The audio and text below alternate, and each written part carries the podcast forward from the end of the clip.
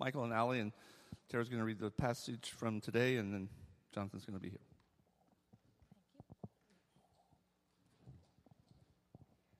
Thank you. Okay. Please stand with me as we read God's word together. Our passage today is 1 Corinthians chapter 15, verses 12 through 20.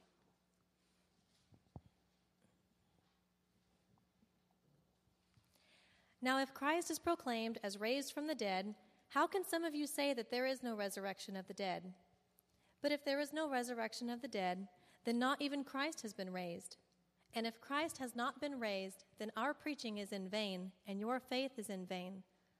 We are even found to be misrepresenting God, because we testified about God that he raised Christ, whom he did not raise, if it is true that the dead are not raised. For if the dead are not raised, not even Christ has been raised. And if Christ has not been raised, your faith is futile, and you are still in your sins. Then those also who have fallen asleep in Christ have perished. If in Christ we have hope in this life only, we are of all people most to be pitied. But in fact, Christ has been raised from the dead, the firstfruits of those who have fallen asleep. You may be seated.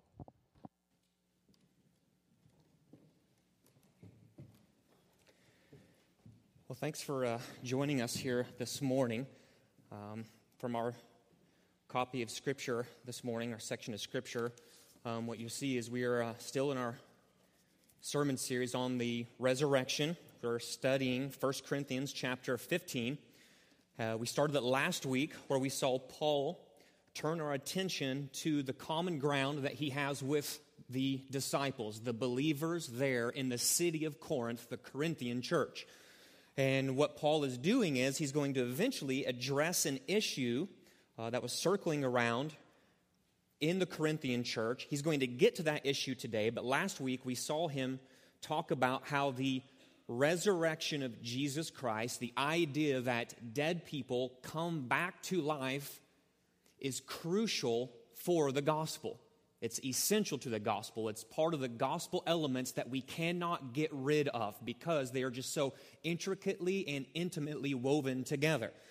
What we're going to see this morning is that Paul is now going to turn and address the issue head on because there is an idea within the Corinthian church, there is a belief that is circling around that is going to lead the Corinthian believers astray. And Paul is going to address this idea. Um, if you've ever heard of a, a, theologian, there's a man named R.C. Sproul, and he's written many books as a, as a, phenomenal teacher. But one of his books that he has is a, a book with this title called Consequences Have Ideas. And what he's doing is just simply making the statement, right? When we see consequences, when we see results in this world, those results, those consequences just didn't come from um, out of nowhere. They came from ideas. Ideas, things people believed, led them to act, think, speak in certain ways, and it produced certain consequences. So, whether it's people being influenced um, by world events or theology, whether it's people being influenced by arts or education or just maybe even conversations that you have with family and friends, coworkers, neighbors, these sorts of things, whenever we bump into one another, bump into these things, what we're doing is there's just ideas that are being exchanged. And ideas, whatever level they come from, ideas will inevitably lead to consequences. And in large part, we understand this reality, right? That when we think something, and if we are convinced that something is true, it's going to order how we speak to one another. It's going to order how we act towards one another. It's going to order how we just live life and what we do and what we don't do. Right? So if you believe that stealing is wrong, this belief will lead you to not embezzle money from, from your, um, from your co- coworkers, from your boss. If you believe that telling the truth is crucial, this belief will lead you to speak and act in certain ways toward your coworkers or toward your roommates. If you believe that retirement is important, this belief will lead you to save money, to live on a budget, to invest wisely. And when you think about just these examples, and those are just a thumbnail scratch of just the things that we believe, we recognize that things like this, these kinds of beliefs, they're good and they're right. And they lead to consequences that are good and right. Not stealing from your company, good. Telling the truth, good. Saving for retirement, good. But for the most part, we see the connection between true belief, things that we know to be true, know to be good, know to be right, and the positive consequences that come about from believing these true, good, right things. But have you ever found yourself holding to an idea which you thought was true, but you hadn't quite thought through the full consequences of that belief? So maybe it was something you read in a magazine, or maybe something you watched on the television. Perhaps there was just some sort of pop cultural belief that is swirling around, and as you interact with family and friends, you, you find people are just in general believing a certain thing around you. And so, without really thinking through the implications of that idea, what you do is you grab onto it, you make it your own, you believe it to be true, but you really haven't thought through if I really believe this thing is true, there could be some really unacceptable, some really unwanted, some really negative consequences that come from this belief. Now, most likely, the high majority of us here have found ourselves in the place where we have believed something to be true without thinking through the consequences of holding to that belief. That's just part of growing up. That's just part of, of getting older, of just interacting with one another. As we mature as Christians in the faith, and just as we mature in life, where we learn, man, I, I used to believe this, I used to think this, but then I started reading the scriptures. I started to understand the influence of the gospel, of what Jesus says to me from the scriptures, and I see now how this thing I once used to believe, it wasn't that maybe it was outright heresy, but it just wasn't mature in my thinking. And I see now how the scripture, like sandpaper, is coming and it's molding me as I submit myself to the scriptures. And it's when we turn to our section of scripture this morning that we're going to find the Corinthians in this place where they were holding to something they thought to be true, but Paul, in a very logical, concise, clear way, is going to come and show them if what you say, what you believe to be true, is actually true, then we're going to find ourselves in a mess. We're going to find ourselves in a world of hurt. We're going to find ourselves in a place where the gospel is actually not the gospel any longer. There were some in Corinth who were holding to a belief. They were believing this statement to be true there is no resurrection of the dead. They were grasping onto this and saying, We believe this to be true. But Paul is going to come alongside these believers and show them that what they believe to be true is actually false because if what they believe to be true about the resurrection were actually true, then negative consequences would abound and it would completely undermine the gospel of Jesus Christ. So, with verse 12, what Paul is doing is now he has entered into the main beef of his argument. From verse 12 to verse 59, Paul is going to tackle two ideas. He's first going to tackle the idea of the resurrection of the dead, that dead people do come back to life. And he's going to take several verses to walk through this reality with the Corinthian believers. And then once he gets done establishing that fact, in verse 35, he's then going to talk about the idea of what resurrected bodies look like. So he's going to talk about future resurrection and resurrected bodies. That's the two topics he's going to take up for the rest of chapter 15. But first, before he gets there, what he's going to do is he's going to approach the Corinthian believers at the level of a refutation. He's going to come and lay out an argument for them, very concise, very logical, saying if what you think is true were to actually become true, there are unacceptable consequences everywhere. So Paul has approached them on the common ground of the gospel. He has said to them, Do you remember what I preached to you when I came proclaiming the gospel? And the answer is yes. Of course, we remember what you preached to us. You preached to us Christ crucified, and you preached to us Christ resurrected. Do you remember how you received that as truth? And they would go, Yes, we receive this as truth. We are standing in it, Paul says. They received it, they are being saved by it. But the general idea is that there are some who are beginning to not hold fast to this truth, and they're beginning to drift from the reality that the resurrection is essential to the gospel. And so Paul is going to turn and he's going to concentrate on this idea of the future resurrection of the dead by showing this main idea to the Corinthian believers from these verses that the resurrection of the dead is essential to Christian faith. The resurrection of the dead is essential to the Christian faith. Not only is it essential to the gospel, no resurrection, no gospel. He's established that last week. Now he's going to build on top of that platform and say if we gut the resurrection of the dead, what you have is no longer the Christian faith. The resurrection of the dead is essential to the Christian faith. So, what we're going to do is take these verses, 12 through 20, we're going to dice it up into three parts. Okay, if you're a note taker, these are your headings here. What you're going to see is this the problem, the consequences, and the hope. Okay, the problem, the consequences, and the hope. So, first, Paul is going to tackle the problem that was existing there in Corinth. Open up your copy of Scripture. You're going to see in your Bible verse 12, verse 13, and verse 16. You're going to see Paul lay out the problem for them.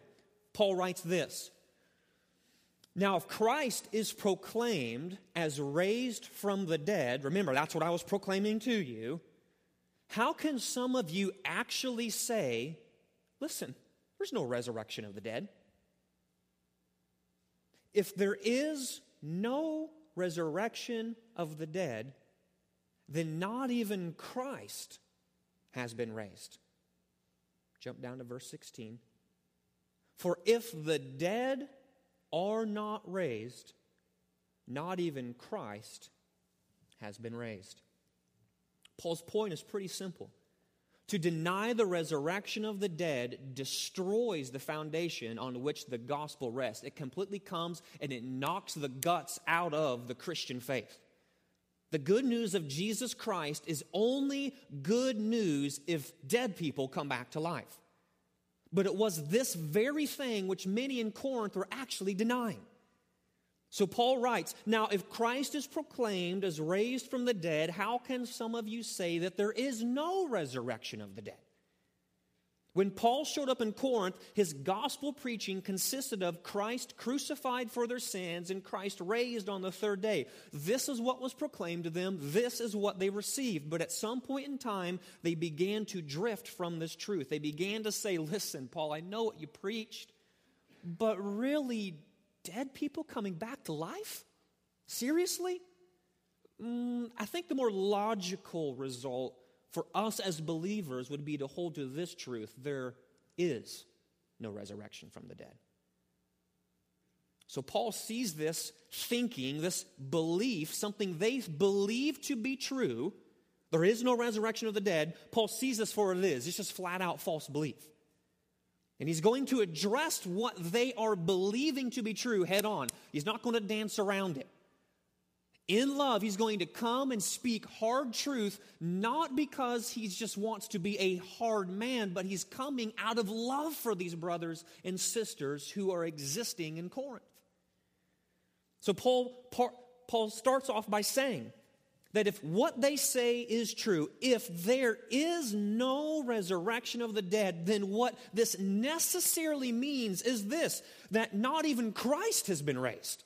And that would be a huge problem. Not a small problem, Herculanean problem, gigantic problem. Like the gospel's gutted of its power, and Christianity is no longer Christianity kind of problem.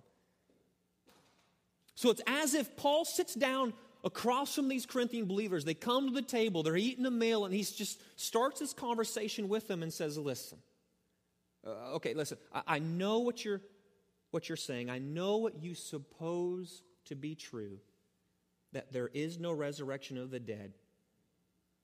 But if you are saying this, then what you must see is that there are several, several, several negative and unacceptable consequences that must be true if what you're saying is true. If there is no resurrection of the dead, then Jesus did not triumph over death. If dead men do not rise, then Jesus did not rise. In short, if Christ has been raised, the Christian faith is empty. So after Paul has laid out the problem, what he does is then he then turns and lists out five negative consequences that come as a result of believing that Christ has not raised from the grave. Jesus is still dead. If he's still some dusty bones in a tomb somewhere over in the Middle East, these are the things that would be true. And they are things that are unacceptable, things that, that we cannot believe.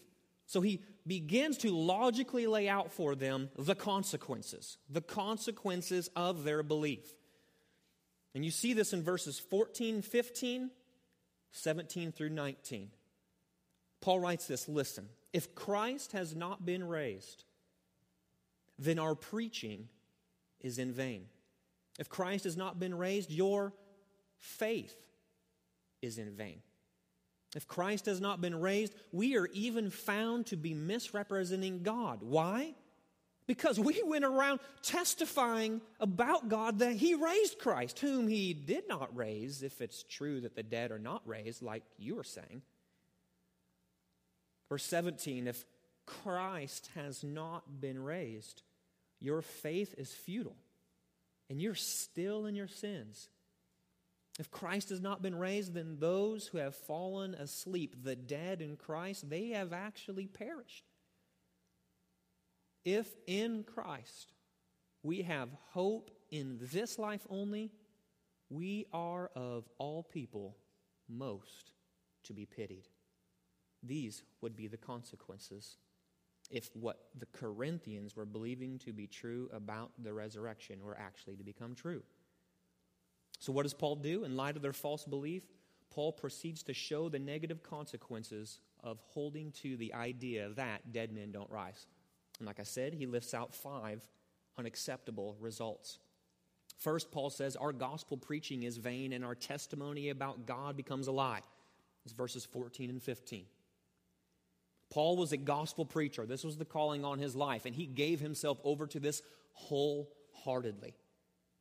Paul's message wasn't an eloquent message. All you have to do is go back to chapter 1 and chapter 2 of this letter where he says, Listen, I came with fear and trembling. I didn't come with fancy, eloquent words. I came with one simple message. I decided to know one thing among you, and it was this Christ crucified.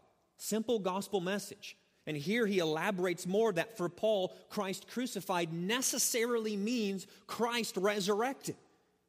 I'm a gospel preacher, Paul says. I came to you proclaiming this. And if I came to you proclaiming this, and if what you say is true, that Christ has not been raised, then he says our preaching would be in vain. We are even found to be misrepresenting God. The R and the we there are Paul, the apostles, any gospel preacher that's ever existed from Paul until now, me and you as just ordinary believers, if it is true that Christ has not been raised, it's this idea of not just preaching is in vain, but this idea of preaching is what does preaching represent? It's the gospel essence itself. The gospel message would be, it would be useless. It'd be empty. It would, it would have no bearing, no meaning whatsoever.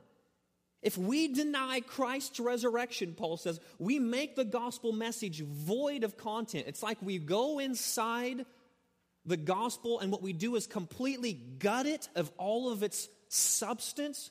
And what we're doing is playing a shell game. We're just putting forward something toward people that actually has no bearing, no significance, no power to save whatsoever.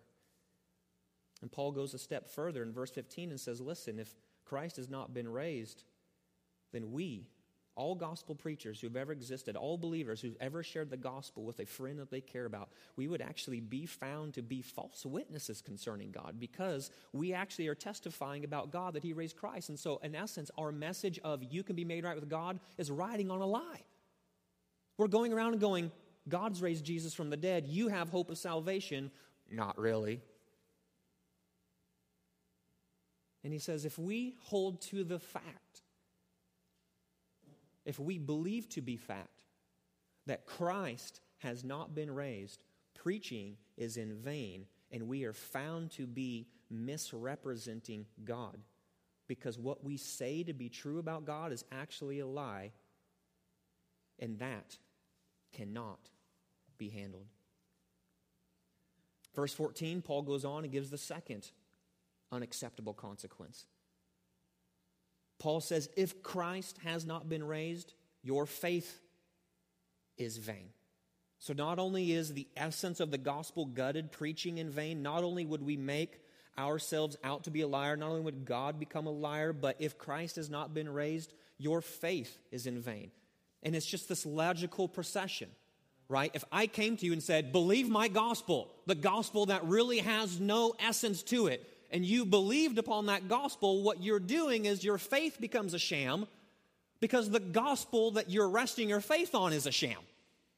And so, if we come and say, I'm preaching to a gospel, there's really no beef, there's really no substance, there's really no gravity, there's really no truth. Jesus is still in the grave, he's a sack of bones, there's dust collecting. I can go and point you out where he's at. And you go, I believe in this. Then what are you basing the substance of this faith upon? The resurrection did not take place, the gospel's a sham.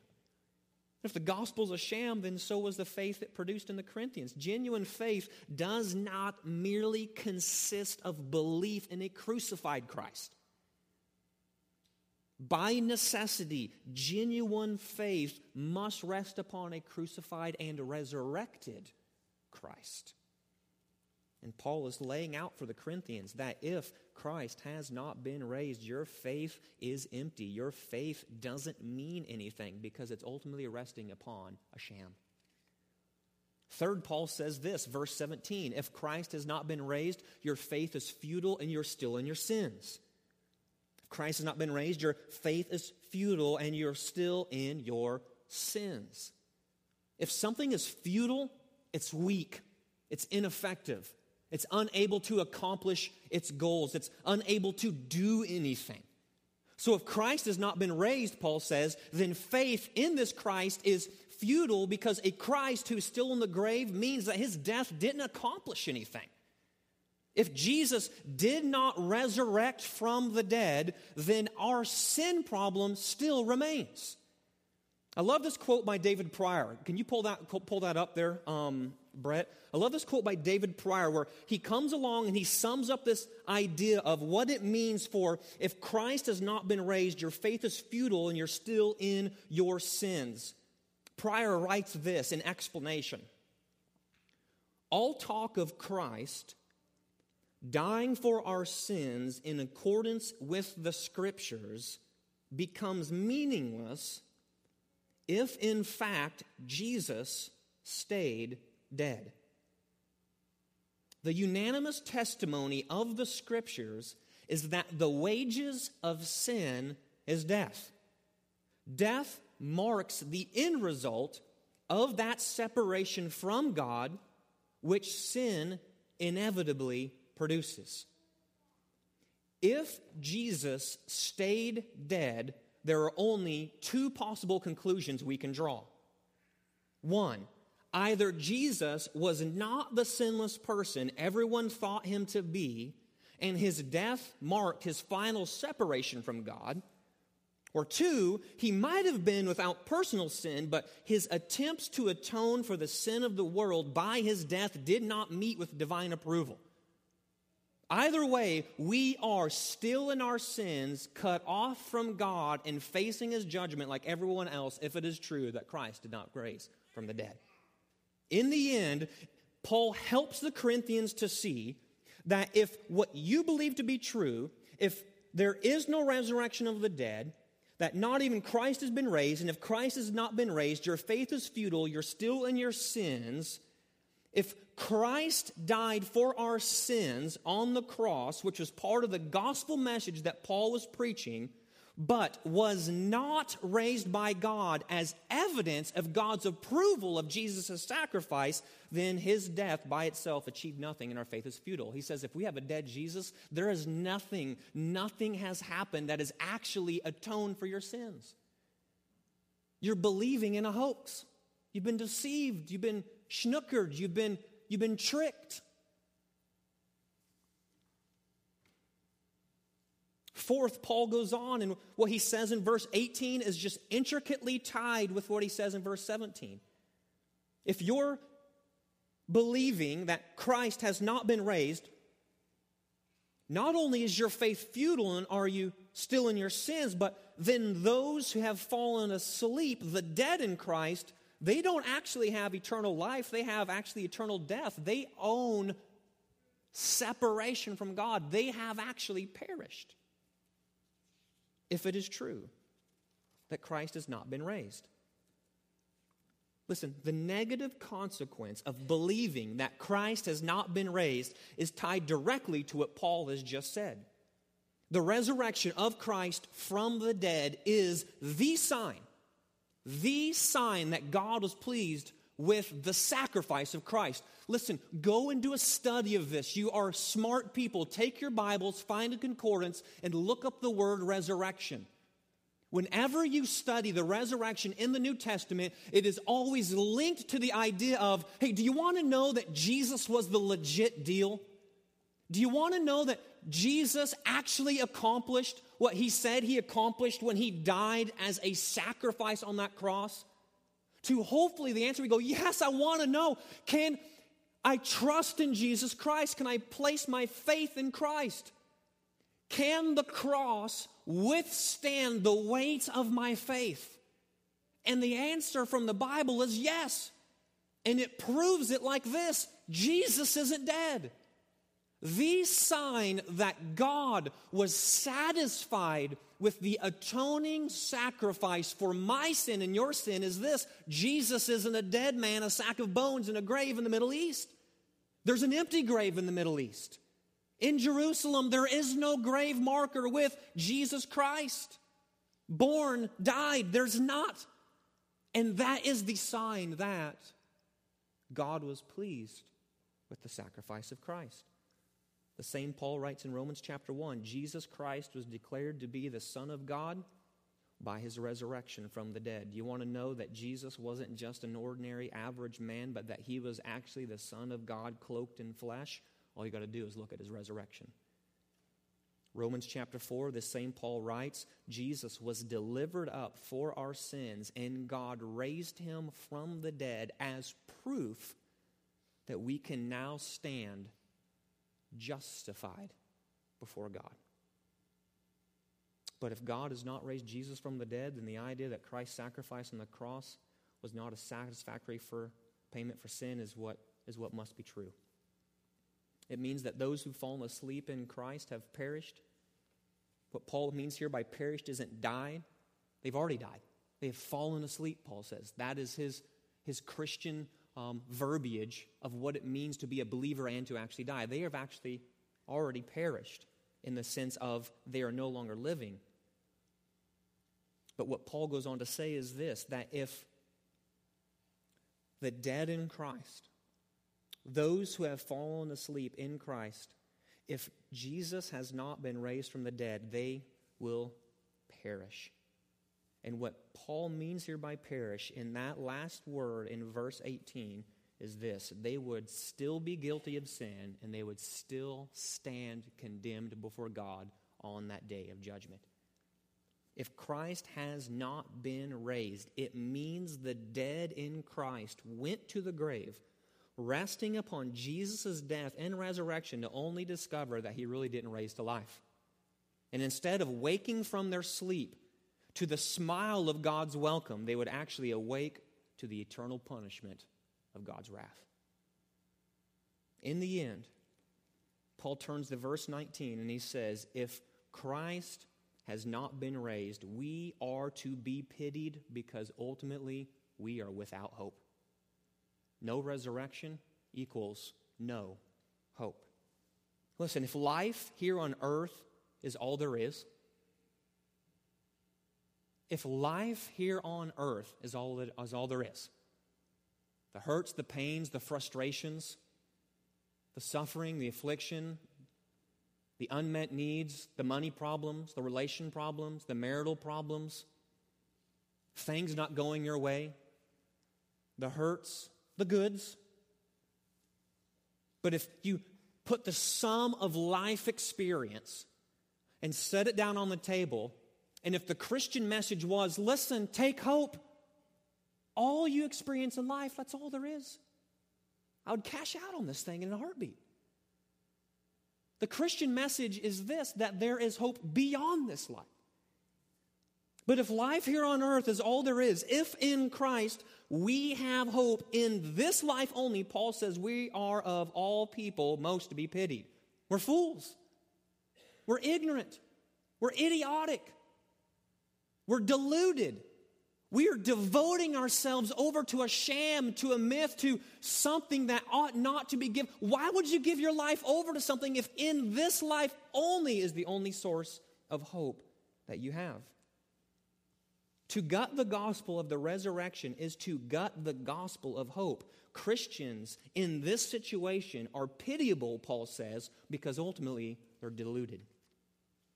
The essence of being a Christian is to set your hope on Christ as Lord over sin and death. To set your hope on Christ as Lord of life and eternity. Jesus is the one who conquers the grave. Jesus is the one who conquers sin. He is the one who conquers death. He is the Lord. He is the King. His kingdom is ruling and reigning over all things. But if this King, whom we worship, is so impotent that he cannot be resurrected from the grave, if he cannot come bursting forth from the ground, then the claims of Jesus having victory over Satan, sin, death, Jesus being the one who has the ability to usher in eternal life, to move spiritually dead people to become spiritually alive people, if he's still in the ground, if Christ has not been raised, the reality is that Jesus isn't Lord of anything. He's just simply not Lord of anything. And in this circumstance, Paul says believers would be stripped of all hope because what you would ultimately have is just hope in this life only. That some good stuff will happen to you. Hopefully, in the end, more good will happen than the bad. Hope it goes well with you.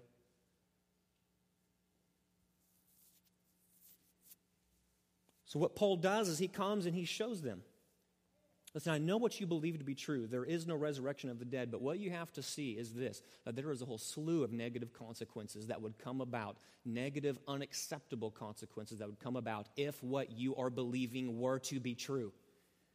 And it sort of ends on a bummer note, right? Verse 19, you're believing this. Stop believing this because it's wrong. And he says, if what you believe to be true were true, then the gospel message would be stripped of its power. Your faith is a waste of time, a grandiose waste of time.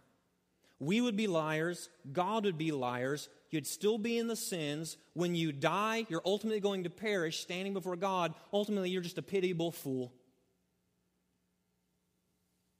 But what Paul does is, as he rolls out of verse 19 and rolls into verse 20, what he does is he gives a handful of simple words that simply go backwards and that re- realigns everything that he's just said. We have the problem, we have the consequence, but when you read verse 20, that is where the hope comes forth. So when Paul gets done saying, listen, if in Christ we have hope in this life only. We are of all people most be to pitied. But in fact, praise be to God that Christ has been raised from the dead. Christ has been raised from the dead. Your wrong thinking needs to be reoriented. Your wrong thinking needs to submit to the authority of this absolute truth. Jesus Christ is no longer in the grave. Yes, he died for sins. Yes, he was buried. That's how dead he was. They shoved him in the grave, they stuck him in there. He was in there for three days. But on the third day, he came bursting out of the grave. He was resurrected to life. He appeared to many. We now have hope. The absolute truth of Christ's resurrection from the dead turns all the negative consequences of no resurrection into the positive blessings believers have in Christ. Listen, because Christ has been raised from the dead, we do have hope beyond this life.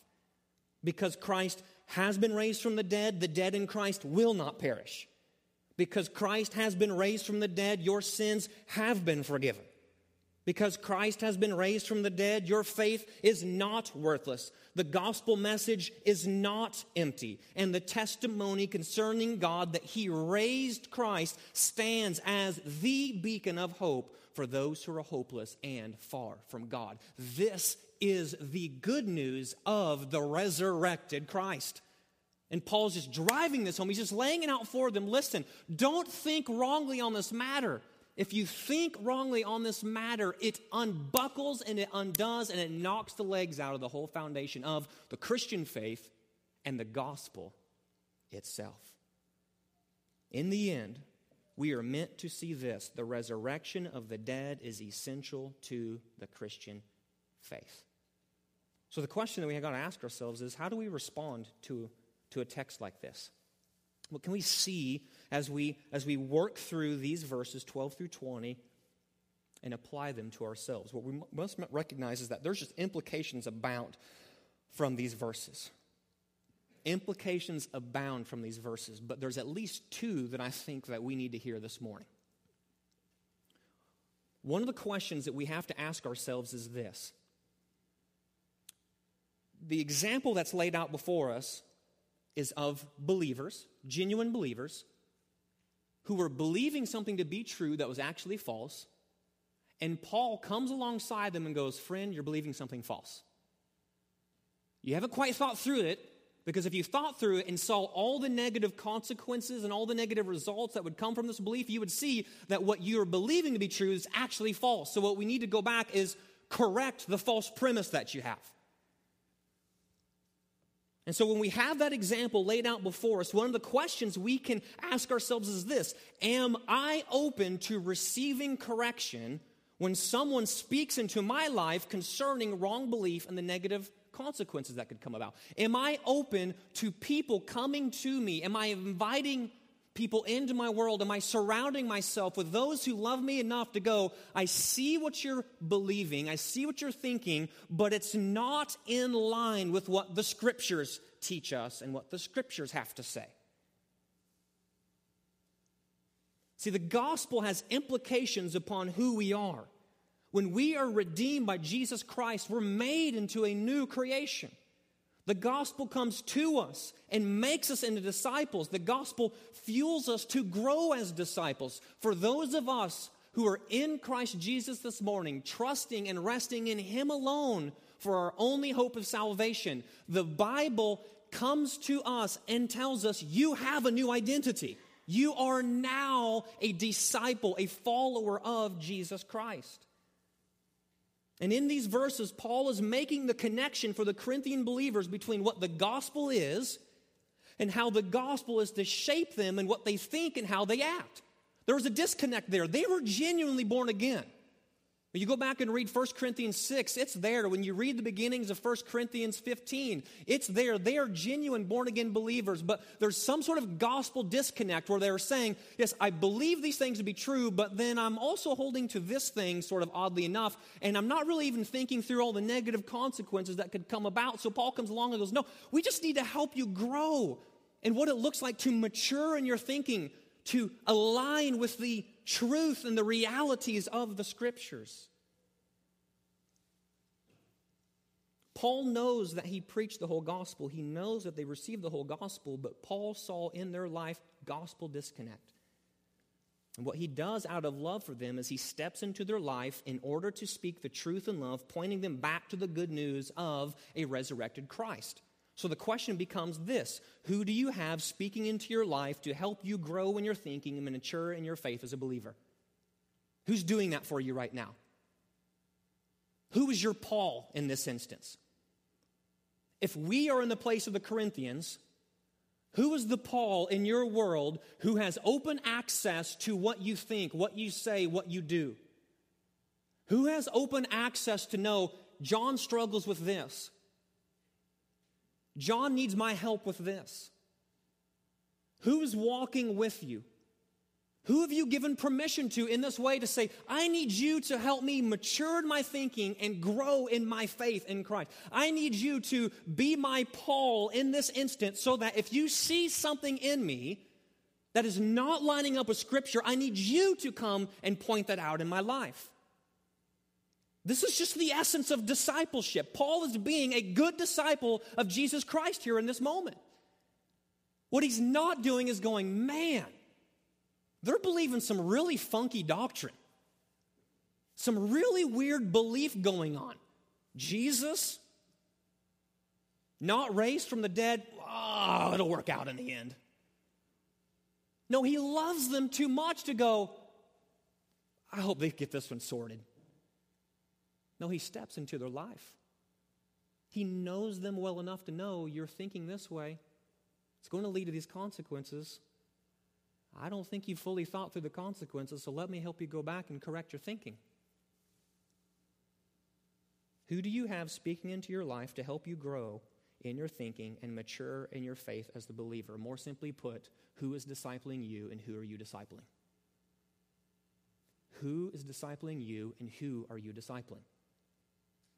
At our church here, discipleship, it's the air we breathe. It's the DNA that's woven into us. We have high level discipleship, we have low level discipleship. We do quarterly studies, we do the one on one. We push and we push and we talk and we model and we encourage. Find those people, do these things, get up early, grab a lunch, go late night, go to the movies, talk, have a coffee, open the Bible, be open and honest with one another.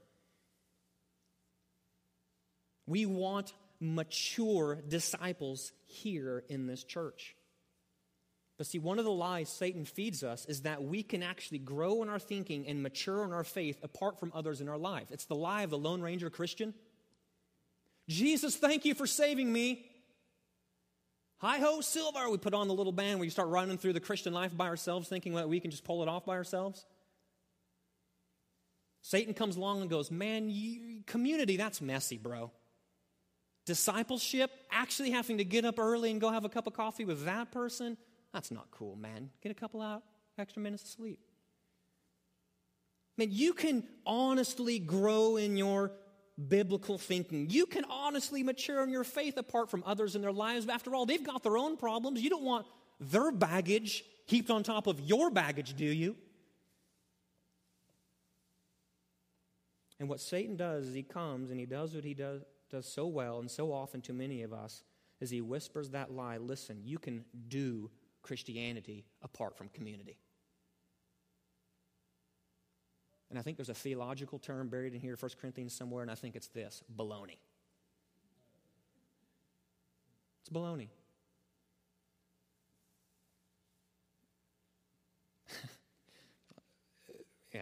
If, if, if I were somewhere else, there might be some stronger terms used, but baloney would be suffice for now. Listen, when you open up your Bible, the ebb and flow of the New Testament is the ebb and flow of community. It's community. That's why we do community groups. That's why we do discipleship. That's why I do equipping forums. That's why we do one on one. That's why we do the high, high level. It's not because there's just nothing else to do. It's not like the elders got some, we're over in the corner huddling around, looking around and go, man, what can we do to waste a lot of people's time? Oh, yes, let's come up. Community groups. Evil laugh, you know. That will really ruin people, waste their time. That's not what we we don't do community. We don't do discipleship because we've got nothing else better to do. We model community and we model discipleship in front of you because it's the biblical pattern of growth. Do you want to mature in your faith? Do you want to become that rock solid believer that knows the Bible, knows the Word, that's confessing sin, walking in the light, having fellowship with one another as we have fellowship with the Father? Hopefully, your answer is yes. Answer it's not novel, it's not new. Discipleship, community. Get into someone else's life and start knowing what's going on. Brothers and sisters speaking into the lives of one another, helping one another to think correctly and to correct wrong thinking is just the ebb and flow of New Testament discipleship. But listen, some of you are here trying to pull off your Christian walk as an island unto yourself, and you're listening to me. You're hearing what I'm saying about discipleship as a direct implication of the gospel, yet you fully rec- and you fully recognize that this is not true of you, that you are not being discipled, you are not discipling others, and yet somehow, right now, in this very moment, you are justifying everything in your favor. Yeah, but you don't know my situation. Yeah, but, yeah, but, yeah, but, but, yeah, but.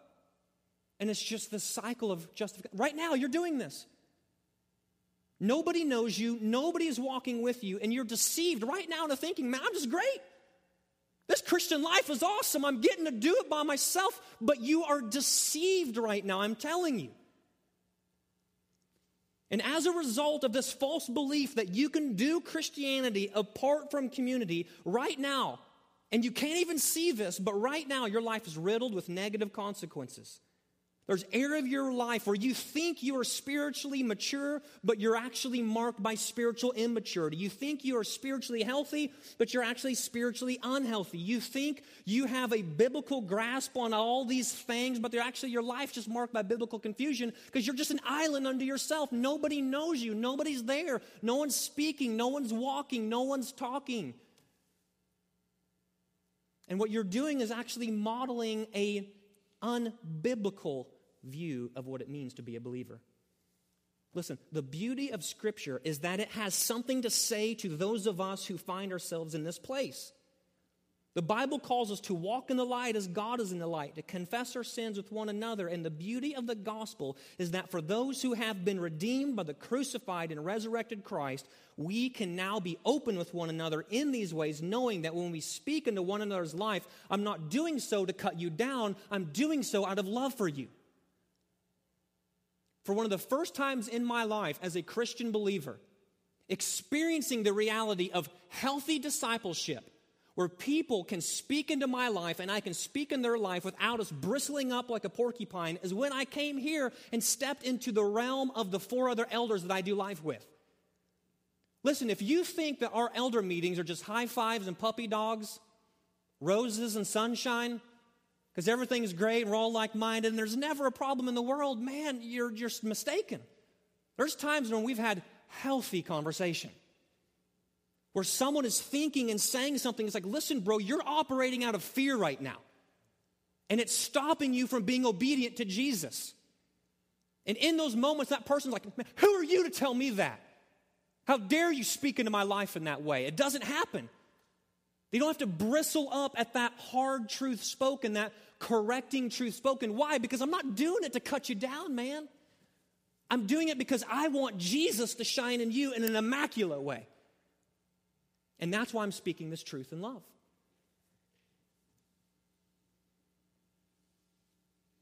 This is exactly what Paul was doing with the Corinthians, speaking the truth in love. He becomes our example as he sought to point the Corinthians back to the common foundation of the gospel. And so I just recircle back around. The question I put before you is this Who is your Paul right now in your life? Who's discipling you? Who are you discipling? Some of you are going, I've got this. I'm discipling this person, this person is discipling me. Good. Continue to model that inside this church. Some of you are going, not there. Not sure what I should do. Go to your community group leader. Go to Pastor John Kleinschmidt. He's the pastor over community groups. Go to Tom Cheshire. Cheshire is heading up one of his areas of ministry is the discipleship. You can go to Brady. You can go to Mallory. Listen, there is no excuse right now to go, man, I don't know what to do. Some of you might need to go ask somebody. Some of you might just need to go say, Can you show me someone who might be able to disciple me? It's just a simple task of asking. Lastly, we've got to recognize this that what we believe about the resurrection has direct gospel implications. Listen, the Christian faith rides or dies on the resurrection. Hopefully, that's just been driven home to you by now. The Christian faith rides or dies on the resurrection. A person, listen, this is important, a person cannot be saved without believing that God has raised Jesus from the dead. You cannot be saved if you believe God did not raise Jesus from the dead. I don't believe that Jesus has been resurrected, that God raised him from the dead. I don't believe that. The Bible says then you're not a believer. The same Paul who wrote 1 Corinthians 15 also wrote this in Romans chapter 10. If you confess with your mouth that Jesus is Lord and believe in your heart that God raised him from the dead, you will be saved. We love the front half of that verse. If you confess with your mouth that Jesus is Lord, you're going to be saved. But Paul says it's a two sided coin it's crucifixion, resurrection. Yes, I believe that Jesus is Lord over sin, Lord over death, that he was crucified on the cross, and I simultaneously believe in my heart that God raised him from the dead. Paul says that is where salvation is found. The implication of this verse is that if you do not believe God raised Jesus from the dead and confess with your mouth that Jesus is Lord, you do not have what the Bible would call biblical salvation. See, listen, there's some of you here this morning. You've come here as a seeker, you're here as a doubter. Maybe you're here as a questioner. Maybe, maybe you're just somewhere on the spectrum in between where you're just like legitimately trying to figure out this Christian thing and you're le- legitimately right now wrestling with the gospel truths of Christ crucified for your sins and Christ resurrected for your justification, if that is you right now in this place as a non believer, like we want you here. We want you in our midst. We want you to come to a saving knowledge of Jesus Christ. We want you to be with us, to hear these truths proclaimed week in and week out. You have a response this morning, and your response this morning is to see that in Christ you can have hope. You go read Ephesians chapter 2, Paul says this Those who are outside of Christ are godless, and because they're godless, they're hopeless. They have no hope in this world because they are outside of Christ. But your response this morning is to see that you can be found in Christ. You can have hope beyond this life because Christ has been raised from the dead. You can have salvation for your sins. You can be redeemed and made right with God the Father. All that needs to be done has been accomplished apart from you. That's the whole deal with Jesus on the cross. Jesus was the sinless Son of God. Paul writes to in another letter that he's the mediator between God and man. As the God man, Jesus Christ.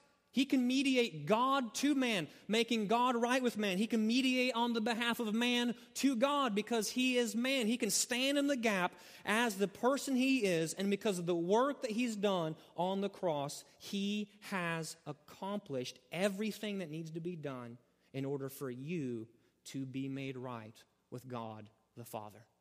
So, your response this morning is to come. To come, to confess. I need that to be true in my life. Your response this morning is to receive the good news being preached to you, just like the Corinthians received this. That was the message Paul came to them. Listen, Christ crucified, Christ resurrected. You can be made right with God the Father. You're far from Him, but you can be brought near. And the preaching of the gospel had its impact on the heart of the Corinthians. And what did they do? They received it unto eternal life. That can be true of you this morning. But for most of us here this morning, we come as believers. So, what is your response to a text like this this morning? It could be a couple of things. One response is to recognize that in Christ you have a hope that is beyond this life because Christ has been raised from the dead. You, right now, have a solid foundation of future hope because you are trusting and resting in the crucified and resurrected Christ. So, what is your response in light of that? I mean, it's if we were a little bit more charismatic, it would be we'd be we'd be cutting some circles around here. Like that's the good news, right? That's the good news. Rejoice, worship, respond here in a couple of moments. That when the band comes and, and plays, we can sing songs and worship in this way. Christ has been raised from the dead. Glory in God and worship Him. Another response might be this maybe you find yourself holding to a sub biblical idea. You thought it was true, but as you're reading the Bible, you go, man, like I see what I'm believing, but I see how the Bible corrects this way of thinking. I hadn't quite fully thought through the consequences of what I'm believing, but now I see the scripture is shaping and correcting me. So, what you do is you, you confess it and you be honest with God. God, I was believing this, but the scripture is now doing its work in my heart and growing me and maturing me. Response glorify God. The word is doing its work in your life. Perhaps this morning you recognize that you have no one speaking into your life, you have no Paul. You're not discipling and being discipled. What's your response this morning? reach out, talk to another pastor, talk to some of our ministry leaders. Maybe you've got that friend in community group, go to them.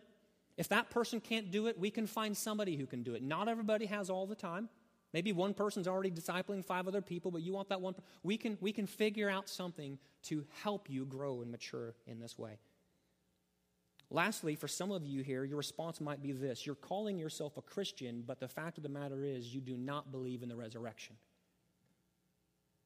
And for you, your response is the same as the unbeliever because the Bible would actually say you are an unbeliever. It doesn't matter what you call yourself if what you're believing is opposite of the gospel. So maybe you call yourself a Christian, but you know in your heart that you do not believe that God raised Jesus from the dead. The same call to you is the same call for those who are questioners, doubters, skeptics, trying to figure out the Christian thing. Because right now, you're actually in a bit more of a dangerous place. You're actually believing yourself to be right with God the Father when the reality is you are not right with God the Father because you're not holding to the essentials of the gospel, the gospel which truly and soundly saves. So, wherever you find yourself this morning, the call for you is to don't delay in obedience to Jesus. Let's pray.